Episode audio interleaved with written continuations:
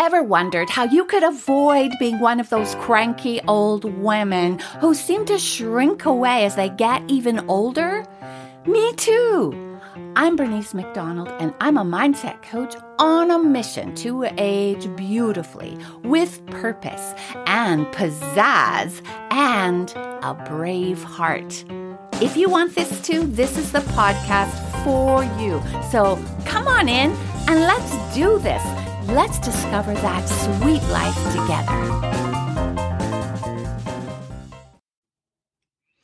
I am over the moon excited to be back with you today, my beautiful ladies. Thank you so much for tuning in. You know, this is the first podcast in case you haven't been following. Uh, this is my first podcast back after about five months. There has been a gap in the time. And I want to tell you why that is. I have been going through a time when I just felt so empty, like I had nothing to give we get to this place a lot of times in our life where we're focusing so much on how to live a good life. How do we do this? How do we get love? How do we get the body we want? How do I become a person who is happy? How do I be a good mom? How do I be a good wife? It's the how, how, how, how. We get so caught up in that. How do I do a good job of coaching?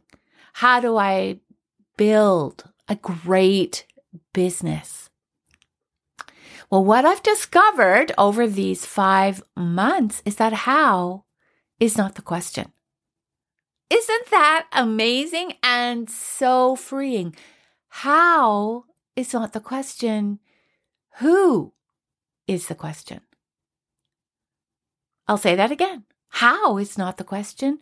Who is the question? Who am I? Who am I? Because that answers everything about how I should be in the world. I think this is the most amazing thing that I've discovered in many, many years. You don't have to figure out how to do it in order to be it. You actually have to be who you are in order to figure out how to do anything how to love, how to build a business, how to become the best person that you can be, how to reach your dreams, live in your in that place where you feel as if you're you're moving forward toward goals. All of that is not about how to do it. That's secondary. The first thing is who. Who are you and do you love that person? Are you brave enough to really just embrace and love the person that you are, warts and all, flaws and all, failures and all? Now, I was getting to that place, but I really thought that I had to perform, that I had to do all these things in order to feel good about myself. What I've discovered is that I need to feel good about myself before I perform at anything because it's out of my heart that I live my life. It's out of my heart that I affect other people.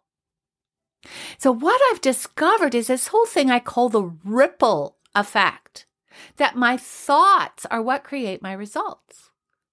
What I think will get me where I want to go and will actually show me out of that how to do anything that I need to do in order to become everything I need to be. Are you with me? So there's this ripple effect. It's like our response to anything that happens. It's like a rock being thrown in a pond. Do you remember those times when you were standing beside a a body of water of some kind, whether it was a pond in your neighborhood or the lake that you were visiting with your family. And you threw a rock in, and the rock made a splash. But then there was this ripple that went out from where the rock went in. And that's really what every event causes in our life. It's like something happens, and then we have a thought about it. That event doesn't even have to affect us until we have the thought and we get to choose what thought we think, even though we think we don't. We do. So the thought that we think creates a feeling, which then creates actions we do. And then the result is the, the outer rim of that ripple. And that result always relates back to what our thought was. I'm going to be talking a lot about this because this really simple diagram, this really simple illustration, has literally uh, cemented all the things that I've learned over the last 15 years of my life. I had started to learn this back that far, but it just seems like it's amazing how life does that. All of a sudden, it all comes together and it's like something clicks and it makes sense. And I just came across this coaching site where I was, I've been learning this, working with uh, Stacey Boehman, Brooke Castillo, which uh, I've also learned, uh, worked with this with Tony Robbins and with um, uh, a fellow who, who first introduced it to me about 15 years ago out of Calgary, Jay Fiset. This, it's taken this long to really get this into my head. So when an event happens, which can be uh, an actual event or it can be a question you have in your life. And my question was, how? How do I keep giving? How do I keep making a difference? How can I make a difference? And really, the thought I was having about that wasn't positive, but I've come back around to the place where if I grab onto the thought that says the who that I am is what I bring to everything I do, suddenly it feels totally different. I don't have to strive to find out how to do everything. Because as soon as you ask a question, as soon as an event happens, your brain will kick in and give you all kinds of warnings about that thing. It's just the way it works because our brain, the fiery fear dragon, wants to protect us. So as soon as I ask the question, how, my brain will respond with this whole thing about, well, you're, you're, maybe you're just not enough to come up with the how. Maybe you're really not the person to do this. Maybe you're not meant to do this. And maybe you should just back off because it's a much safer place to be. Look at the feelings that that, even saying that produces. It's like I feel small. I feel unworthy. I feel as if I'm not enough, which then what kind of actions would that lead to? I probably would just stop doing anything, which is what I've done for five months. Not stop doing anything, but certainly stopped. I took a big break in doing my podcasting because I wasn't sure that I really was the person to be able to be doing this. The result was that I produced nothing. It's so interesting. That's the ripple effect. Now, let's go back and change that because I want to tell you my journey and where I've gotten to. So, the how, asking that question, how am I going to do this? How, how, for me, how am I going to work this business? I had to come back to that thought now where I don't need to know how. I need to be who I am. And who I am is what I bring to everything I do. Who I am is what I bring to everything I do. What kind of feeling does that produce? I find myself feeling very accepting of that. And out of that feeling of just accepting that I am who I am, I give what I give, I can become anyone I want to uh, based on who I am and who I want to be and who I know I am. There's just that whole, I stop resisting the things I don't know. I stop resisting being who I'm not, trying to copy everybody else.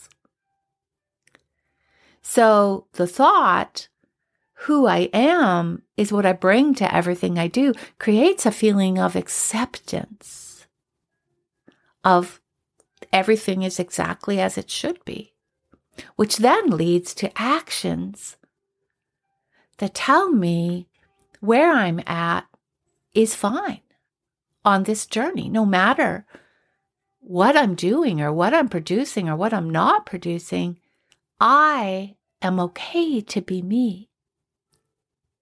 It's all right to be who I am. So I stop resisting who I'm not and I accept who I am. That allows me to go into my heart and start to write from my heart, begin to talk from my heart, begin to see from my heart, because that's just who I am. So let me ask you, who are you? When you think of, of just saying that exact thing, who I am is what I bring to everything I do. What kind of feeling does that produce for you? And then out of that feeling, what kind of action does that lead you to? And this tells you so much about yourself. What do you bring to your work? What do you bring to love? What do you bring to uh, interacting with other people? What do you bring to a friend? Who are you? And that's what you bring to a friend. It just gives you that kind of peaceful feeling, doesn't it? And then what result do you get? The peaceful feeling, right? But you tie that back to your thought of who I am is what I bring to everything I do.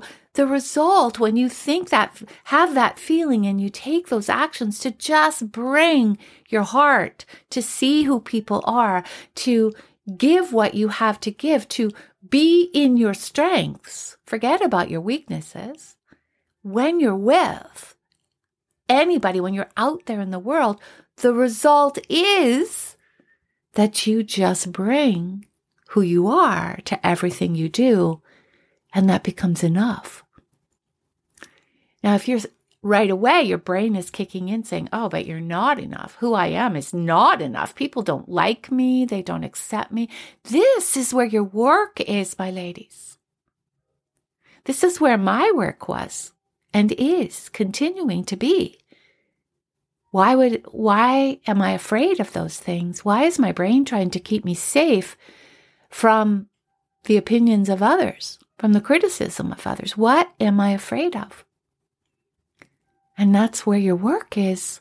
This is where the courage needs to step in and begin to help you to become more of who you are or to understand who you are. Maybe you don't even know who that person is yet. And that's where you need to start. This is what I do as a coach.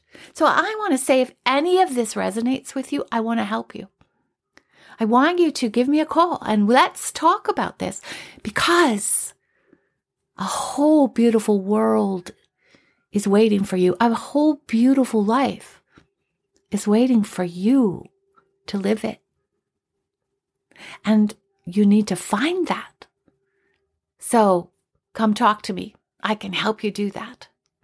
All right. I just wanted to tell you about this. I really want you to grasp onto this fact that you can be brave enough to love yourself. And it's being brave enough to love yourself that helps you understand your thoughts, your feelings, your responses to every situation that happens to you, around you, in your vicinity. Anything that happens, you react to it according to how you see yourself and how you feel about yourself. All right we will talk again in the next podcast. Go out there and have a wonderful week. Hey, beautiful warrior. Midlife can be a door into a new story for your life where all the chapters leading to now come together.